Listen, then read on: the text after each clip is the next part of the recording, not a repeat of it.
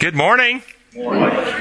And it's great to be back. As you know, Christy and I have been in Australia, and we are very happy to be back. Let, us be in class with prayer, and I've got a whole bunch to tell you guys. So, gracious Father in heaven, we are so thankful that you are our Father and that you are a God of love, and we ask that, that you'll send your Spirit to enlighten us and help us share the truth about you. We pray in your holy name. Amen. Uh, one quick announcement, I will make it again later, is that next Sabbath, next Saturday, we're starting class at 10 a.m. We're going to end class at, t- at 11, and then we're going to do a special question answer time for at least 30 minutes starting at 11. Um, and you'll see why in a moment as we go into the class why we're going to do that. But just to let you know, if, uh, if you want to be here when the class starts, it's going to be 10 a.m. next week. And then we'll be back to our routine time after that. So, uh, huge thanks to Simon Harrison, who leads up our ministry in Australia, and his fiancee Mani, who uh, helped coordinate a massive tour. We were down there uh, and did 31 talks in 15 days and he coordinated all of that and we were we took six in country flights and all the different places we had to stay and so what hard what hard work he did and uh, also want to uh, if you've appreciated the Remedy New Testament, uh, got to meet Mira Huber, who uh, has done all the editing. And you imagine the, the editing job that that took. And Mira did all that, and we got to meet her while we were down there. It was so great to meet Mira and her sister. So, big hello to you guys. And then there's so many more people I want to thank, but I'm not even going to try because I know I'll forget somebody and then somebody will feel like, oh, I forgot them, so I'm not even going to name all the other people, but there's so many of you I want to thank that were so helpful to us, drove us around, picked us up. Uh, appreciate you all. So you got to remember, we are in a spiritual war over these concepts, and and uh, when we left, uh, on a day that we flew out from Atlanta, there were storms in Atlanta. Our plane was delayed 45 minutes. And after we took off, within the first few minutes, our plane got hit by lightning. And it was quite frightening. It was like boom, and this big flash, and the plane shook. And it's like, okay. And then we, then we just kept going. We're good. We're good. Okay. Just recognize the wrath of God. Yeah. and then we landed in LAX, and when we got to LAX, uh, for, for no apparent reason, they held us on the tarmac for 45 more minutes. Now we're 90 minutes delayed, and then we, when we when we get off the plane, we actually running through the airport to make our connection to uh, to Brisbane, and we made it, but our luggage didn't, and and so we arrived in uh, in Brisbane on a Friday morning, spoke uh, Friday night, two programs on Saturday, and then uh, we're leaving at uh, 9 a.m. on Sunday morning for our next venue, and our luggage arrived at 8 a.m. on Sunday morning. So we got it an hour before we went to our next venue, or, or it had been chasing us because we were we were moving every two days basically while we were there. But thank the Lord we got our luggage. Also, while I was there, halfway through the tour, I got a food poisoning or some GI bug. So I was nauseated for seven days and could hardly eat. And so I, am telling you that because I want to tell our friends in Australia, if you came up to talk to me and I was kind of like not real engaging, um, it wasn't that I, I, I not only was jet lagged, I was sick for seven days. And so, but every time I got up to speak, the nausea went away. And then, then when I was done, I was like, oh, here comes again. so, so the Lord was with us, and we had a great time. Uh, so, just to give you a, a, clue of what we did, we arrived on Friday, February 22 in Brisbane, and we spoke at the Gold Coast uh, SDA Church on Friday evening. And then on Sabbath morning, we did Springwood uh, Church, and then Sabbath afternoon, we did Eight Miles Plains. We were over there. And then Sunday, we went to Toowoomba, where we spoke at the Park House Cafe, which was really an interesting um, and nice program. And then we went on up and spoke at, at Cairns. And then we were at Adelaide. And then we were at Cooranbong in Avondale, and then the Sydney Adventist Hospital, and then Perth uh, for the uh, Livingston SDA Church and the Christian Counselors Association of Australia, and then back to Melbourne at Nunawading uh, for our final weekend. So every couple of days we were the presentations that we did while we were over there were uh, recovering from sexual abuse, the mind God's design, what went wrong, the God shaped brain, the seven levels of moral development, the science of belief, which is the quantum uh, stuff and how our, our, our uh, beliefs actually affect outcomes neurobiology of depression and drug free treatments, addiction in the adolescent brain, healthy love versus love addiction, uh, the developing brain, the aging brain, domestic violence in the Christian home. Plus, I taught two Sabbath school classes and uh, multiple Q&A sessions. We were busy. We were so positively received, though. I want you guys to know, I have a huge following. People came up to us at every venue telling us that they watch this class every week and it's changed their lives. Many, many said to tell you guys that come to our class hello and how much they appreciate you and the questions you ask when you're here in class. Too many stories to recount, but I've got some I want to share.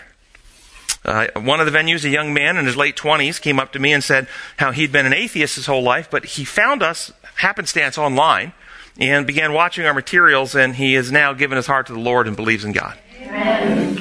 Uh, a lovely gentleman and his wife drove f- over five hours to come to one of our programs and told me that they're Christians, but not Seventh day Adventist Christians. And coming across our material online, I mean, they've wa- read all my books and watched our videos, and they both just talked about how much happier and healthier their lives are applying these principles. At another venue, a woman in her 70s came up to me and told me that she's been a lifelong Adventist. Uh, her, pas- her uh, a pastor's wife but had become so discouraged with Adventism, she was actually thinking about leaving the church when she came across our material.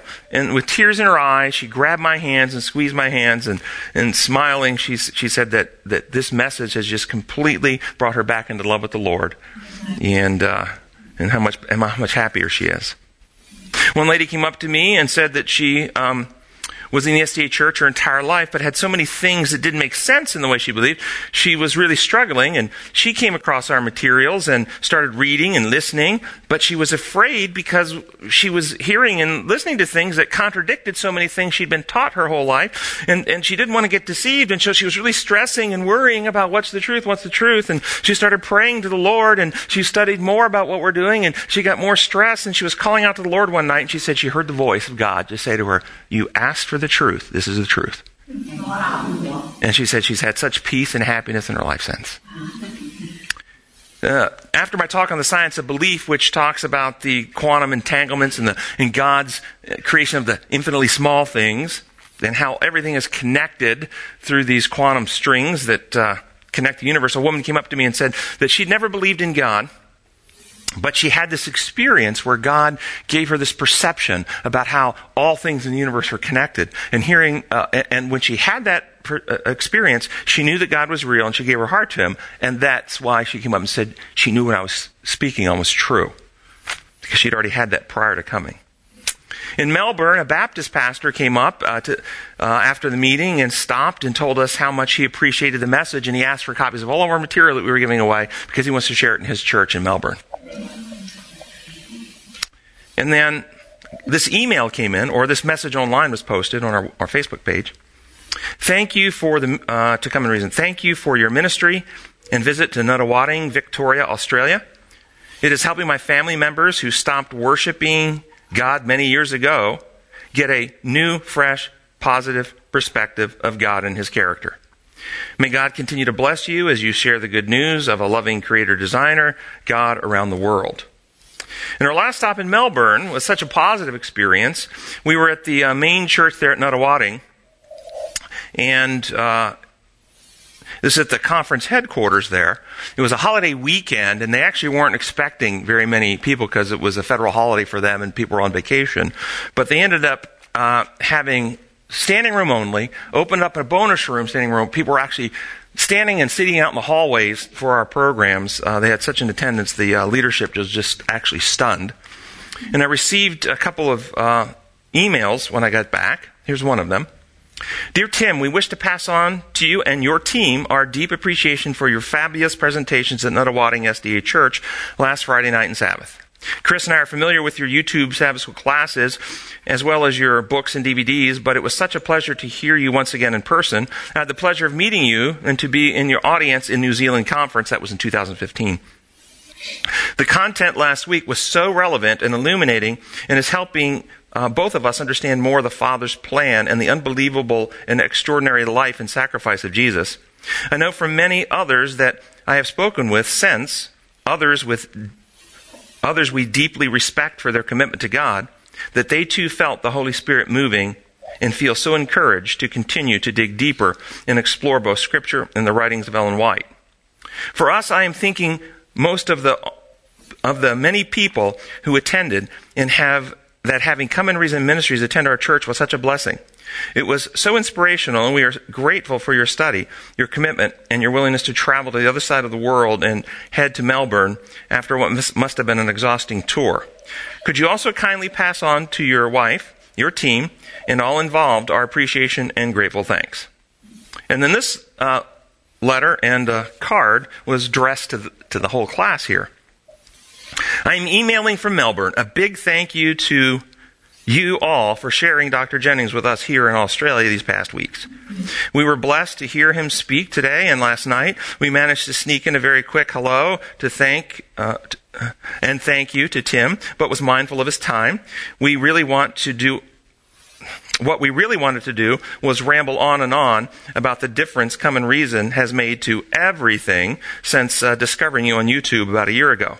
This message is exciting. Thank you for what you are doing to uh, get God's true character out there. Well done to the ladies teaching in Dr. Jennings' absence. We have very much enjoyed listening to them. And then this card was given to us at our last stop, and it's addressed um, Collegedale Sabbath School class. And so you got a koala bear, or koala, not a bear. It says, uh, to the Collegedale Courthouse Sabbath School class. Uh, hi to all. Just a note to encourage and thank you.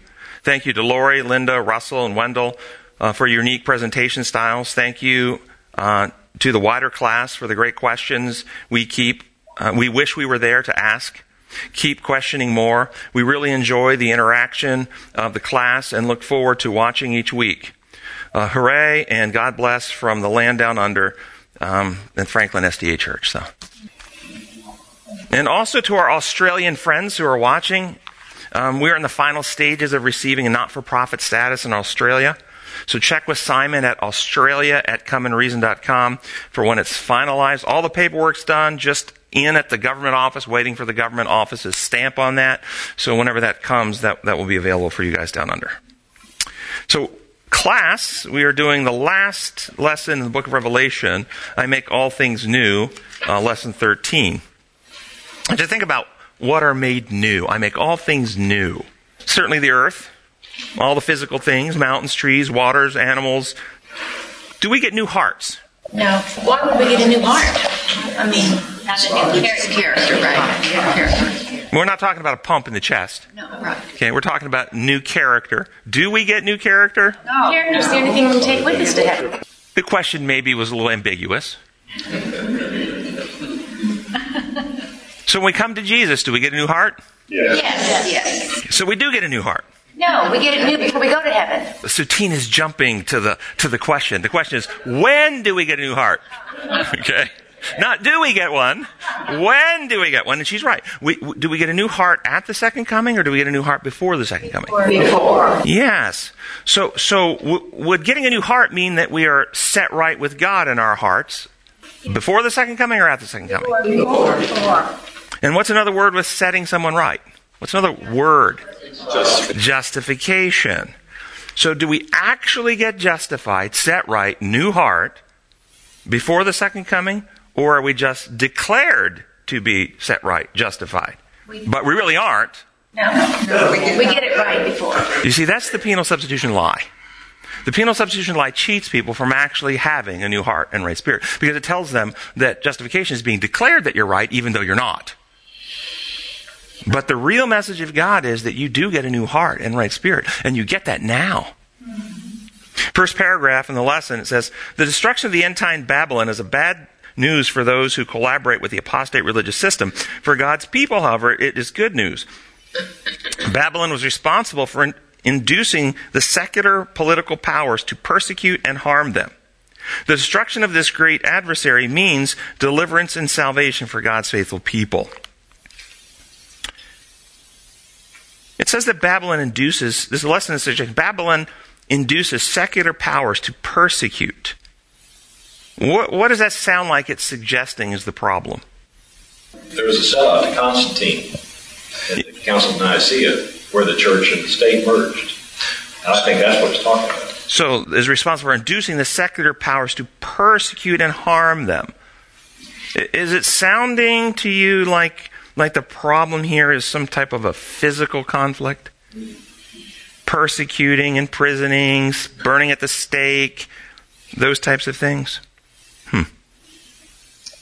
Well, what kind of war does Paul say we're in in 2 Corinthians 10? We live in the world, we don't wage wars, the world does. The weapons we use are not worldly, they have divine power to demolish strongholds. We demolish arguments and pretensions that set themselves up against the knowledge of God. Is Babylon's primary attack on the saints a physical attack? Well, history tells us that it has been at times. The primary attack. Or were the physical attacks merely manifestations of ways to corrupt minds? Right. Induce fear, for instance, to get people to compromise their real heart's loyalties.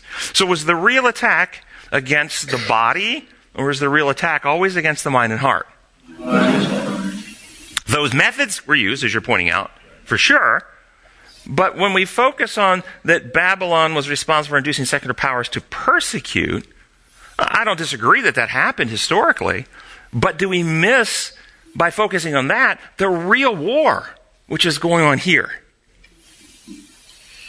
Coercion was like a tool of last resort. If you couldn't convince someone in any other way, inducing them by, by bribery or, or convincing them by logic, uh, coercion was the, like the tool that was then used. If you, if you won't agree with this, we'll make you do it. So this is Satan's method. First method of Satan is, his first approach is Lies. lies, always deceit. Christ's temptation, when he tempted Christ in the wilderness, he approaches him with deceptions and lies. Then the next deception that you pointed out just now is inducements, bribery. Hey, I will give you all these lands and all this power if you'll follow me. And the third one, if we're not deceived and we're not bought off, then the third one is coercion. They crucified him. This, this, is the, this is the way the devil always works deception, bribery, coercion. These are the ways of the beast. This is the beastly system, the beastly method. Now, how could, as we look at the end of time, how could the devil get Christian people who put their faith in Christ, who claim their loyalty to Jesus, to actually cooperate with state powers to use coercive methods on others? What issues might be involved? C- c- I'm going to throw out some I've heard. Climate change and to save the earth. Pass laws uh, to uh, have one day of rest a week to reduce carbon emissions. Would this really be part of the beastly system? No.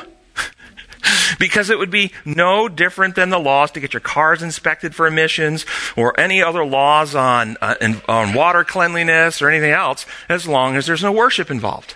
If it's simply that this is an Environmental Protection Act and we're going to have laws that restrict certain behaviors you can take to protect the environment, but there's no religious and, worship, envi- uh, uh, uh, worship elements attached, then it is not a matter of conscience anymore. In the same way, we have laws on recycling things, laws on power plants emissions, laws that you get your car inspected, and, we, and, and it's enforced by punishment, fines and other things if you don't follow the laws. But none of that is part of the beastly system. But if they made it that you couldn't do anything, you couldn't drive your car or anything on a Saturday, that's the only day that they made that you couldn't do anything. You, So, so they would make the whole world rest on the Sabbath, and you would oppose that?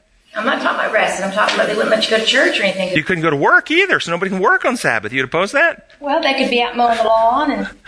No, because they can't use their little engines unless they're using the kind that they have the blades that just spin like in the 50s. See, the point is, this is, if it's just about carbon emissions and pollution, don't get tricked into, it has to have some element of worship involved, some element of your conscience involved in order for it to be part of the beastly system. Does that make sense? States pass laws all the time on various things of environment. All the time. What about laws regarding marriage and abortion? Could these be avenues that Satan could use to get good Christian people to seek to enforce their beliefs on others by using the power of the state?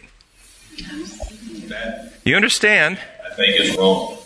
I don't think we should be using the power of the state to enforce the conscience. So, so this is not a, this is not a discussion about whether you think certain forms of marriage are right and certain forms of marriage are wrong, or whether abortion is right or, or abortion is not a discussion about that.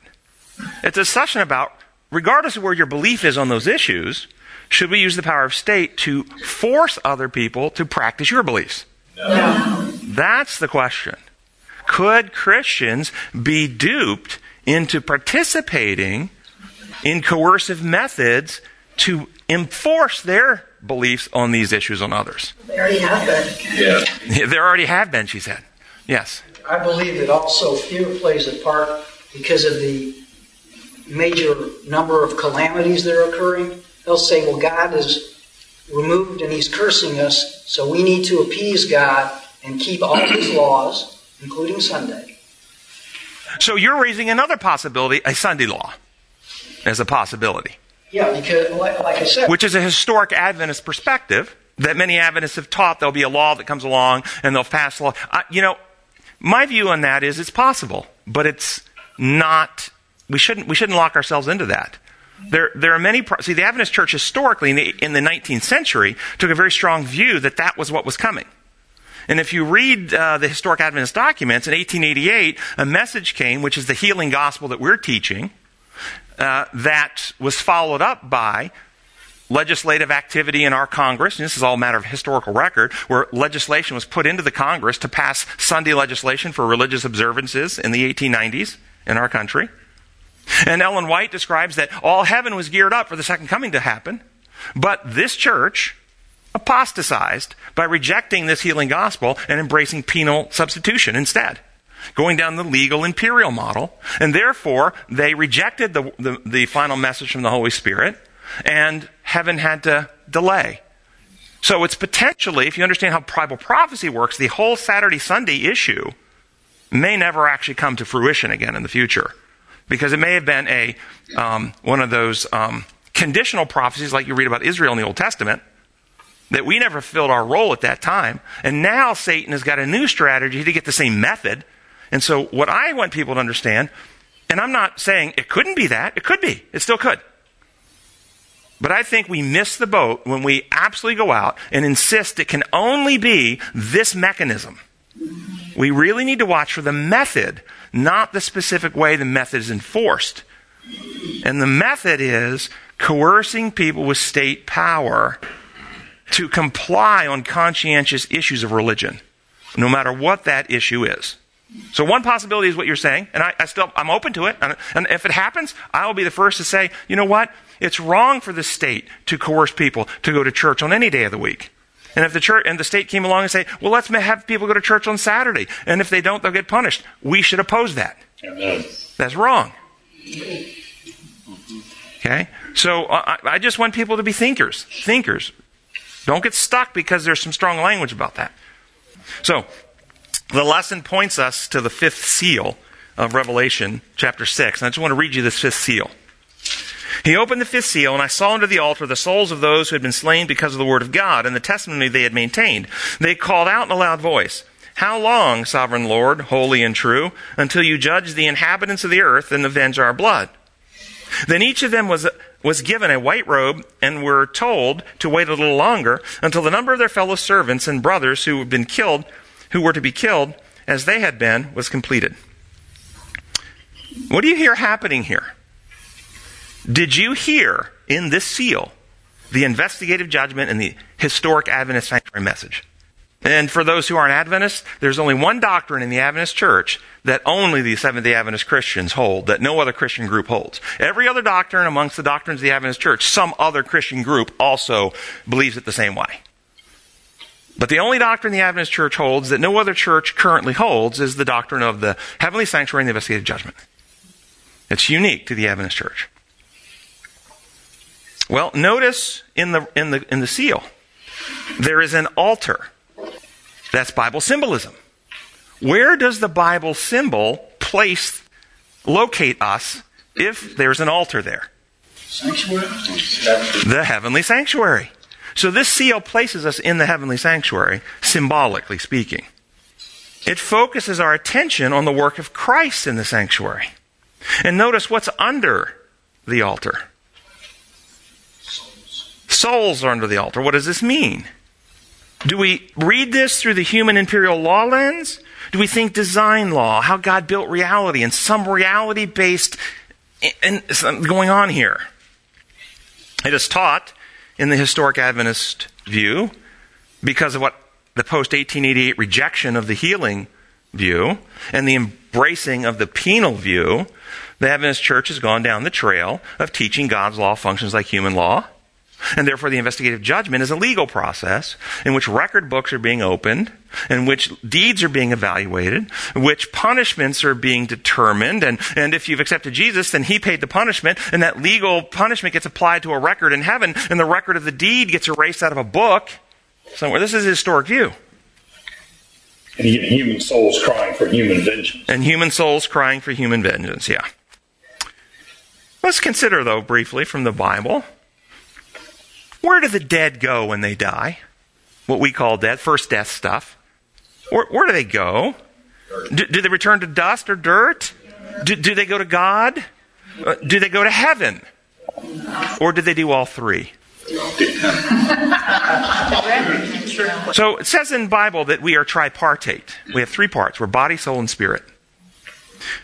Is it possible that at death, one part of the human being goes to dirt, one part goes to God, and one part goes to heaven. Well, use the metaphor of a computer for a moment. A computer has three parts hardware, software, and energy, electricity. And, all three are required to have a operational or functioning computer. If you have just two out of any of those three, put them in any combination, but only have two, is your computer operational? No requires three to be operational. Likewise, to have a functioning, living human being, you have to have a body, you have to have a soul, and you have to have a spirit. Now, the Greek word for body is soma, which is simply the physical m- machine that we live in, and um, it is analogous to a computer's hardware, the computer's machine. But the Greek word for spirit is pneuma, from which we get pneumonia. It means breath or wind or breath of life, which is analogous to the computer's energy source, the life energy. And the Greek word for soul is psyche, from where we get psyche, as in psychiatry and psychology, and it means your unique personhood, your individuality, your identity, analogous to a computer's software. Now, if your computer runs out of power, into what state does it go? It sleeps. And how does the Bible describe those whose bodies run out of power? Sleep. They sleep. That's exactly right. Awaiting the resurrection. So, with this in mind, we can answer a couple questions. The first death, the body returns to dust. Genesis 3:19, Psalms 44:25, Ecclesiastes 3:20. Very clear, the body returns to dirt, dust decays. And we've all seen that if you go into a graveyard or whatever, uh, or a uh, archaeological dig. The spirit, which is the life energy, breath of life, Ecclesiastes 12:7, returns to God who gave it. First law of thermodynamics: energy is neither created nor destroyed, but conserved. So when the energy is no longer being utilized in our bodies, that life energy is conserved and returns to God who gave it. He's the source of life. But what about the soul, the psyche, the individuality, the software, the unique personhood? Well, if someone stole your laptop and they're threat- threatening to destroy it unless you pay a ransom price, but you have the entire thing backed up on a cloud.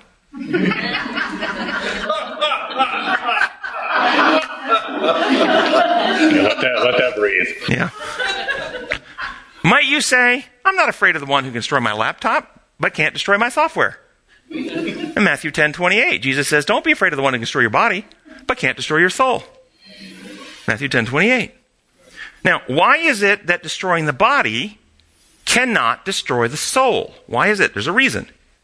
Because they're separate and distinct. They're not the same. Your body is not your soul. The hardware on your computer is not the software on your computer. They're distinct. So the question still remains where then does the soul go when the body turns to dust, the breath of life goes back to God who gave it. Where does the soul reside? Well, Paul says in 2 Corinthians 5 that to be absent from the body is to be Present with the Lord. Hmm. So, w- could our identities, our souls, our unique personhoods, our individualities actually be stored in heaven on the heavenly servers that the Bible calls the Lamb's Book of Life? Well, I'll read you something Ellen White wrote, TSB 62. Remember, your character is being photographed by the great master artist in the record books of heaven. As minutely as the face is reproduced upon the polished plate of the artist, what do the books of heaven say in your case? Are you conforming your character to the pattern, Jesus Christ? Are you washing your robes of character and making them white in the blood of the Lamb? Or this one, Testimonies of Ministers 429. Every passing hour of the, of the present is shaping our future life. These moments spent in carelessness and self pleasing, as if no value, are deciding our everlasting destinies. The words we utter today will go on echoing when time shall be no more.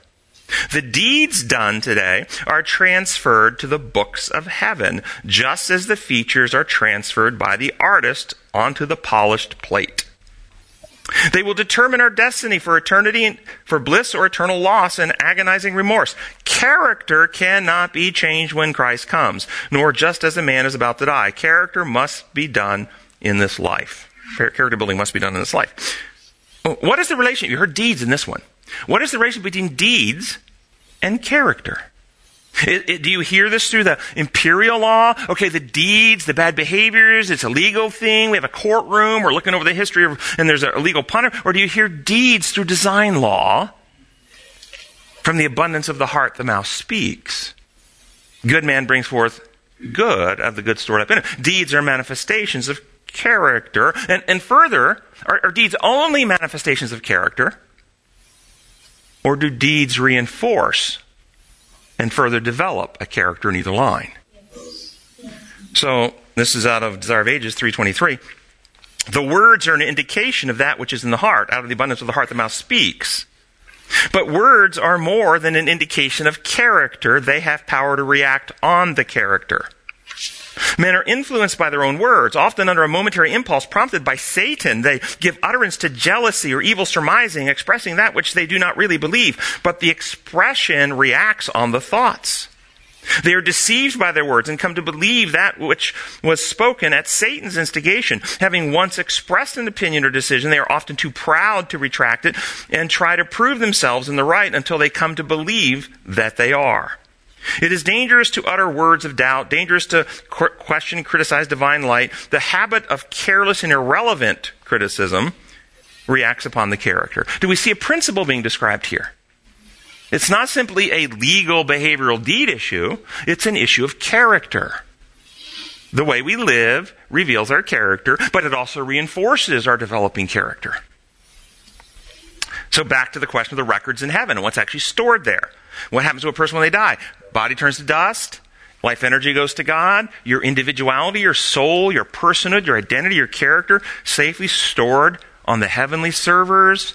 And so Paul, brilliantly the Bible, Paul 2,000 years ago, how could he get it right? How could someone with no knowledge of modern technology and information science get this right? But notice what he writes in Thessalonians, 1 Thessalonians 4.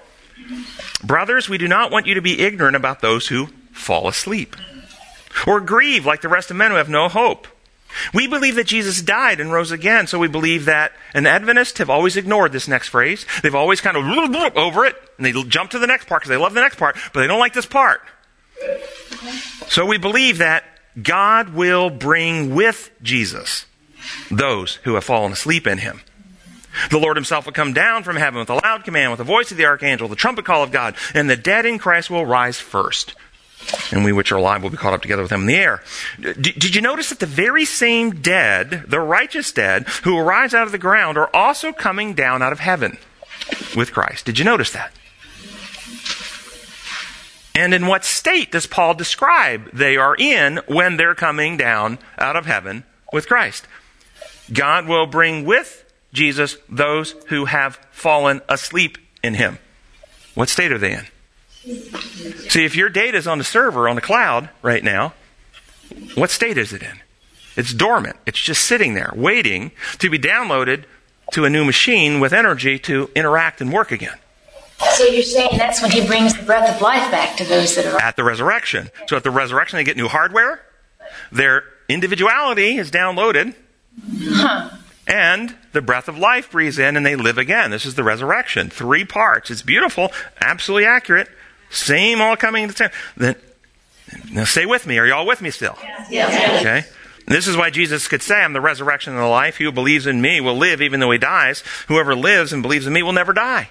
So your body may die, may stop running, may go to, to dust, but your soul, your individuality, your identity, see, it's not dead. It's just dormant. It's sleeping. It's waiting to be downloaded to live again. The righteous may sleep, but they never die. Did you see a connection now with this, what I just described? Do you see the connection? I'm hoping you do, but I'm going to walk you through it. The connection with what I've just described and the investigative judgment and removing sins from the sanctuary. Do you see the connection? When Jesus raises the righteous dead at the first resurrection, will they arise at the resurrection, at the second coming that we just read about from Paul? Will the righteous dead come up out of the ground sinful and defective or perfect and sinless? Obviously perfect and sinless. Did all the righteous dead through history die in perfect sinlessness? Or did they die trusting in Jesus, but still struggling with defects in their character? Yeah. Yeah. So, will they arise with those same defects? Will they arise with those same defects? Will the thief on the cross who found salvation in Christ arise with the heart of a thief longing to steal? Yes or no? No. Will Martin Luther, the great reformer, who held staunch hatred of the Jews, arise hating the Jews and longing to kill them? Will he rise with love in his heart for the Jews? Will he arise? He was an alcoholic too, for those who don't know. Will he arise an alcoholic, or will he arise free of his alcoholism? Then would something need to happen in, in these saved souls? Psyches, software, data sets before the resurrection so that at the moment of the resurrection, their previous evil habits, selfish natures, addictive tendencies, and other lusts would be completely gone, all residual defects gone. Could we describe this process as healing, cleansing, or removing sins? Could we describe it that way? And from where are the sins being removed? From the individualities, the characters of the sleeping people who have trusted Jesus, and they're receiving His perfection so that when they arise, they're perfected Ellen White describes it this way. This is Counsels to the Church, page 214. We believe without a doubt that Christ is coming soon. This is not a fable to us. It is a reality. When He comes, He will not cleanse us of our sins to remove from us the defects of our character or to cure us of the infirmities of our tempers and dispositions. If wrought for us at all, this work will all be accomplished before that time. Do you see how the penal substitution lie deceives people into a, fo- a form of godliness with no power and keeps them trapped in sin. Because it teaches people they cannot be renewed now. They can only be declared to be legally justified or righteous, even though they're not. They will perpetuate in a, in a character, in a mindset, in a heart that is just as corrupt, but they have Jesus legally applied in a record book somewhere, but no real change is happening to them. It's a huge corruption. So our souls, our individualities are safe and secure in heaven on the heavenly servers. And what's another metaphor the Bible uses besides record books for where we find the souls? Under the altar, which is the sanctuary. Using the beautiful symbols of Revelation, let's read the, this same Revelation again. When he opened the fifth seal, I saw under the altar, sanctuary, the souls, individualities, identities, data sets, of those who had been slain because of the word of God and, and the testimony they had maintained. They called out to the Lord, How long, sovereign Lord? How long, holy and true, until you judge, judge, investigative judgment, the inhabitants of the earth and avenge the blood? Then, then, what's that mean? Then, at that time in history, then, when the judgment happens, when he's going to the altar in the sanctuary, opening the data sets of the individualities. Then, at that time, each was given a white robe. What's a white robe metaphorical of? Purity of character, the character of Christ at that time in history. And they were told to wait a little longer until the number of their fellow saints and brothers who would be killed for the faith were completed, i.e., cleansing of the living on earth, preparing them to meet Christ face to face. So we could describe this process as a cleansing of the sanctuary. Jesus, our heavenly high priest, is opening every individual record and examining it closely. And for all those who have trusted him, he removes the sins from their account, which means this. He examines in detail the stored data, code, that constitutes every person, soul. And for those who have trusted him, he removes all damaged code all elements of selfishness, all tendencies to sin, and writes in his perfection. The cleansing of the sanctuary is the cleansing of individualities. And Ellen White connects this cleansing of the temple, the 1844 Daniel 8:14 message with Malachi 1, 3, 1 through 3. This is out of Great Controversy, page 426. The coming of Christ as our high priest to the most holy place for the cleansing of the sanctuary brought to view by Daniel 8:14. Is there any question about what she's talking about here? No, this is the 2300 day prophecy, Daniel 8:14, which all Adventists teach entered in 1844. This the coming of Christ, our high priest, to the most holy place for the cleansing of the sanctuary, brought to you by Daniel 8:14. The coming of the Son of Man to the Ancient of Days, as presented in Daniel 7:13, and the coming of the Lord to His temple, foretold by Malachi, are descriptions of the same event. The same event. And this is also represented by the coming of the bridegroom to the marriage, described by Christ in the parable of the ten virgins. In 1844, Christ began his final work in cleansing the heavenly sanctuary, i.e., the data sets, the souls of all who have trusted him from the residual elements of sinfulness that were still in their characters or their hearts when they died. So they arise in sinless perfection. But why wait till 1844? What's so special about that? Why wait? Why didn't he just do this starting in AD 33 when he ascended into heaven? Why wait? Because Jesus needs to not only perfect the data sets of all who died trusting in him, but to actually perfect the data sets of all the living who trust in him. He has to have a people who actually comprehend the truth sufficiently to expunge the lies in their living hearts and minds, as described above, and Satan counterattacked the work of Christ after the cross. It wasn't until 1844 that enough truth had been recovered for the living to embrace and participate in the healing work. You see, after Christ's victory at the cross, Satan's man of sin, the little horn power, as described by both Paul and Daniel, wages war against God's people by attacking the truth about God. The evil power advances its assault on God's character by changing people's perception. Here's the critical thing, guys, of God's law. It replaces the truth of God's design law with human imposed imperial law constructs. The little horn power, man of sin, thereby sets himself up in God's temple, proclaiming himself to be God. 2 Thessalonians 2 4 and all, all the world goes into an age of darkness. All Christians begin worshiping a God who functions like a Caesar, who makes rules, who's a source of inflicted pain and suffering, from whom we need to be protected. And we completely pervert the cross, not as a means for Christ to heal and restore and renew us, but as the mechanism whereby to placate an angry and wrathful God. And thus we end up worshiping Baal rather than Jesus. The little horn power, according to Scripture, win, is winning the war. He's winning the war until an event happens described in Daniel 7:22 until the ancient of days takes his seat and judgment is given to the saints. Judgment discernment understanding is given to us. We actually comprehend the truth that god is not an imperial dictator. He is the creator god. And looking down the corridors of time god tells his friend daniel 490 years remain for your people to be the avenue for which messiah will come In the middle of that last week of their mission, the Messiah will complete his mission and put an end to all this symbolic ceremonial stuff by actually becoming the source of salvation for all who uh, uh, believe in him and follow him. But the little horn power is going to arise, Daniel. After the, the, Messiah completes his mission, a little horn power is going to arise, and he's going to oppose and blaspheme everything that's God, and he's going to make war against the saints, and he's going to set himself up in God's temple, and they're going to come to worship this little horn power because they're going to worship an imperial dictator.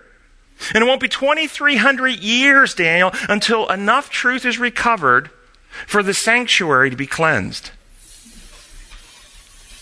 And there's a message, Revelation chapter 14. The eternal gospel is to go. And this message is precise in its, in its calling. It is calling people at this time in history to be in awe of our Creator God to glorify Him as we live His character in our lives, the lo- character of love, truth, liberty, and how we practice methods so we don't get government to coerce people with imperial laws. And we call people back to worship Him who made the heavens, the earth, the sea, and found fountains of water. We call people back to designer. Stop this imperialistic dictator worship thing. Reject this Roman law construct. This whole perspective I'm teaching you is developed in our new pamphlet that we're releasing today called A New Paradigm About the Heavenly Sanctuary, Investigative Judgment, and Why the Seventh day Adventist Church has languished for 150 years. And it's developed in here and laid out very with great references and precision. And then there's several addendum that we have for you to review several addendum for you to review, and I want you to review the addendums. Second addendum, particularly, because the second addendum has some quotes that those who prefer the legal language will like to say, "Oh, but here had a great controversy." In fact, maybe I'll share uh, some of that with you. Because in, in, in, the black is the quote from the Great Controversy, and the red is the design law explanation of what it actually means. A couple of these quotes. So you can read and study this for yourself this week. I've got a hundred of them here. I want you each to take one, go home, study it, Next week in class, we start at 10 a.m. for our regular study. At 11 a.m., we're going to open it up for questions on this issue. On this issue. So, but, but I don't want to do questions until you've had time to actually study all week yourself. And if you're online, this is posted online 15 minutes ago. It went live online, so you can actually digitally read this online today. And you can study, and if you have questions, then you email us your questions this week at, at topics at comeandreason.com. We will bring those questions in next week, and we will answer questions on this issue next week. But I can tell you, and then there's a call to action in here. If you love this, if you see the truth of it, if you embrace it and want to share it, we're asking all our Adventist friends in English speaking countries. Okay? Uh, they're available in the U.S. right now. To, to ask for 50 of these, we'll mail you a box of 50, and you hand 50 out to 50 Adventist friends. If you're in Australia, South Africa, Canada, our teams there are in the process of printing these up. They will be available soon. And if you want some to share, you just email us. We'll send these free to any of those countries. But we want you to, first off, though, don't share anything until you read it you understand it. You come to the place that you believe it and say, yeah, this is what I think is the truth. I want to share this. We will send these to you for free. So you can share them. And there's other action, call action stuff in there as well. But that, do that this week, and we've got these for you after class. Let me just share one of those quotes with you, or maybe two, so, so you can get a sense of how people, how you can deal with this. This is out of Great Controversy 420. It says, important truths concerning the atonement are taught by the typical service. A substitute was accepted in the sinner's stead, but the sin was not canceled by the blood of the victim. Do you hear that through design law? You hear it through what I was just teaching. Well, here's the here, uh, imperial law, or what I was teaching. Here's the here's the design law view. The defective, the defect in the individuality of the sinner, our defects, were not canceled by the perfect righteousness of Jesus. His victory didn't cancel our struggles. The victory of Jesus still needs to be applied to the individuality of the sinner in order to remove from the sinner the defects of character and write in the perfection of Christ. A means was provided by which it was transferred to the sanctuary. The sanctuary is a metaphor for the place where the souls and individualities of the sinners are kept, ultimately and ultimately cleansed. The record books is another metaphor. By the offering of blood, the sinner acknowledged the authority of the law, confessed his guilt in transgression, and expressed his desire for pardon through faith in the Redeemer to come, but he has not yet but he was not yet entirely released from the condemnation of the law. Through the act of offering the blood, we acknowledge our own infection with sin, our terminal state, a desire to be healed and restored. We acknowledge that God is trustworthy and that Jesus is sinless and he is the solution for our terminal condition. And, and there's a parenthetical statement here in my note. Uh, at the end of the addendum are documents showing that pardon is not actually extended until your heart is transformed. It's all about transformation of heart. We are we are not entirely released from the condemnation of the law because the law condemns everything that is out of harmony with it, like the laws of health condemn everything that's not healthy. Thus, the law requires righteousness, a righteous life. And until the individual sinner has had the work of cleansing done in their individuality to eliminate all defects by Jesus in the sanctuary, they are still out of harmony with God's design law. On the Day of Atonement, the high priest having taken an offering from the congregation, went into the most holy place with the blood of, the off- of this offering and sprinkled it upon the mercy seat directly over the law to make satisfaction for its claims. The law claims or requires perfection. That is, we become sinless because it is the law upon which life is built. Thus, the blood is sprinkled seven times is representing the truth and life of Jesus being written into the souls, individualities of those who have died and trust in Jesus, so that all defects of sin are removed and they are purified to rise in sinless perfection of not only body, but also mind, heart, attitude, and character. Then, in his character of mediator, he took the sins upon himself and bore them from the sanctuary. As our substitute, he not, not only did Jesus take our sinful condition upon himself, developed a perfect character, but he expunges, uh, expunging the carnal desires. Now, as our high priest, in heaven, he removes the remnant defects of each trusting soul and places the responsibility back on Satan, the author of the rebellion. And then, one page later, as anciently the sins of the people were by faith placed on the sin offering and through its blood transferred in figure to the earthly sanctuary, so in the new covenant the sins of the repentant are by faith placed upon Christ and transferred in fact to the heavenly sanctuary.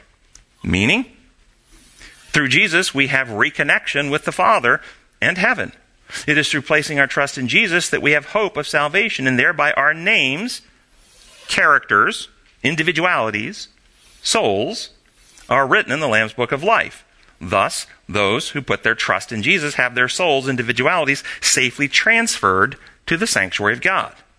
They become part of the living stones that make up the temple of God, but because they died in, as sinners, not all defects were removed. Thus, their residual sinfulness, selfishness, lust, earthly desires, were still in their souls and also transferred to the sanctuary. Because they have trusted in Jesus, he has access to their souls, individualities, and does for them that which they cannot do for themselves. During the investigative judgment, while they're asleep, he removes all residual defects from those who trust in him, etc., etc. And he goes on. Yes. As a nurse, you know, I would compare it to you. You sign an operative permit before you're put under anesthesia, and while you're under anesthesia, the physician corrects whatever's wrong in surgery which you've previously given. If you didn't give him your permission, he couldn't do that. And, and, the, and the article actually goes more into that principle and why God can't do this, and the evidence that he doesn't do this, Christ doesn't do this for those who don't trust in him, and why. I want to jump to Sunday's lesson because there's another metaphor that's actually not in the article that actually says the same thing, and it's in Sunday's lesson the wedding supper of the Lamb. When does the wedding supper take place? When does the wedding take place?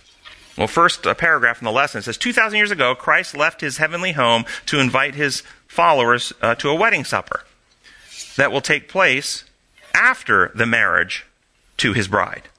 The marriage represents the reception of Christ of his kingdom. The holy city, the New Jerusalem, is called the bride of Christ, the Lamb's wife.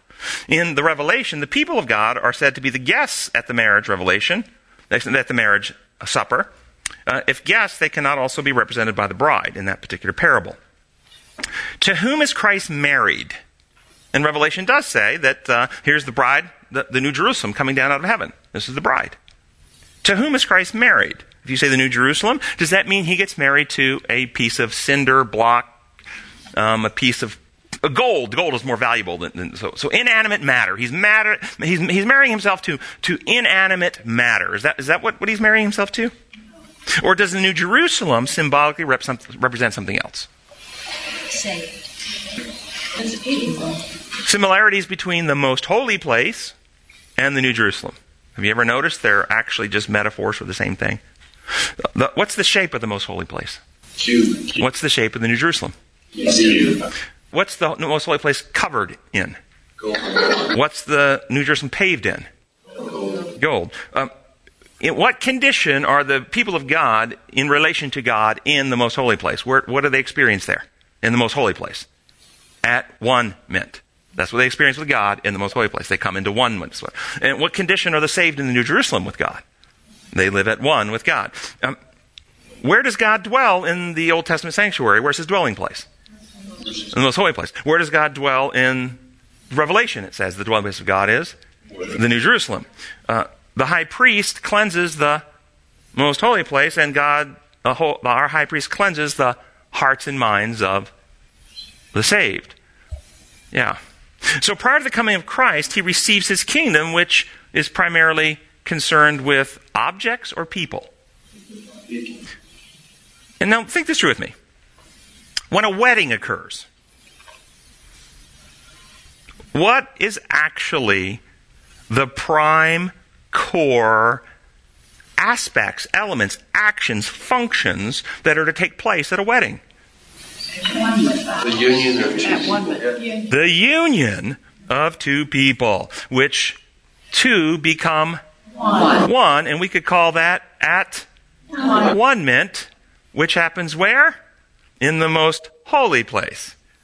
So Christ is receiving the New Jerusalem, which is the most holy place, which is where unity happens. So we could consider that receiving of his kingdom, the wedding for which we're guests, because we're not actually consciously aware for those who have died in Christ, is Christ bringing into perfection or at one, unifying to him in his heart all those who have put their trust in him. In other words, it's the cleansing of their data sets, their individualities, their characters. He is bringing his church perfect as a bride for her husband. A lot more stuff that I, that's in the notes that we're not going to get to today. I'm just going to stop there. Gracious Heavenly Father, you are amazing. You're beautiful. Your design for life and reality is perfect, flawless. But we're flawed.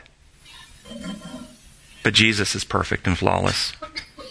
And He has achieved everything the truth that wins us to trust, expose Satan as a liar and fraud, and a perfect character that you offer freely as a gift to us. And we ask that your Holy Spirit, Spirit of truth and love, will set our minds free from this penal legal lie that has infected the world, this thing that intoxicates the whole world, such that the world lives in fear of you and thinks that you're the source of pain and suffering and death. We ask that the Spirit of truth will come and win us to trust, and as our hearts open, that the perfection of Christ will be restored, and we will be brought into oneness with you, unity with you, restored to be your people so that this time in Earth's history, that we can be that people who can take this message to the world so that we can see you coming, Lord. We pray in your holy name. Amen.